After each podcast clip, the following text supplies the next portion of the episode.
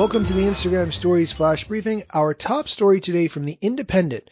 Instagram influencer whose account was deleted says she called the police because it felt like murder. Byline, she previously said she is, quote, nothing without my following. Here's the gist of it. An Instagram user, Jessie Taylor Duh, that's her username, has 116,000 followers. What appears to have happened is many users banded together to report her account for whatever reason, and as a result, her account was deleted. She posted a tearful video explaining how important her social media account is. The YouTube video is entitled, Stop Reporting My Instagram Account. Speaking to Insider, Taylor said, I felt like it was homicide, like somebody murdered me and then went online to say, I murdered this girl. She continued, I called the police actually and told them about this and they said, you can't compare a murder to this. And she said, no, that's exactly what it felt like. The influencer reportedly made $500,000 from her account before it was deleted and she explained how she spent the money.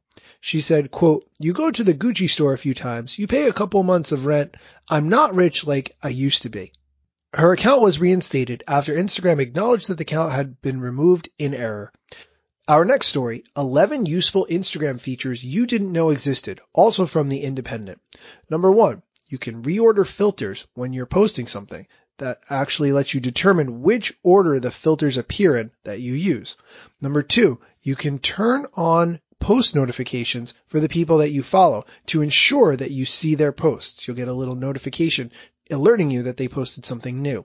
The third, that you can set your account to use less data. So if you go into the settings, there's an option cellular data use and you can turn it to from default to use less data. Three, you can see posts that you liked in the past. If you go into your account, you can look at the option posts you've liked and go back through your history to see posts you've liked over time. Number four, you can search for relevant hashtags. If you type a keyword into the Instagram search bar, select a hashtag from the list and swipe along the top, you'll see they're showing you related hashtags that appear right at the top of the screen. So you can use those on your posts. Next, you can clear your search history. You can clear the recent searches that you've made by going to your profile, hitting the three dots in the top right corner and selecting clear search history. You can actually go a step further and hide your suggested searches as well by going to the search page Tap and hold the account you want to hide and choose hide from the pop-up window. You can hide photos that you're tagged in as well. Now, if you go to someone's account, you can click the third tab on their profile and see photos that they're tagged in. You can remove the tag from your photos that you've been tagged in by going to your profile, hitting the photos of you icon, tap the three dots at the top of the screen and choose hide photos. So this way people can't see photos you've been tagged in. Number eight is very key. Turn on two-factor authentication to secure your account. That protects you even if your login credentials are stolen. What happens is you get a text message with a code that you have to enter and you also get some backup codes that you can save to your phone in case you ever get locked out of your account.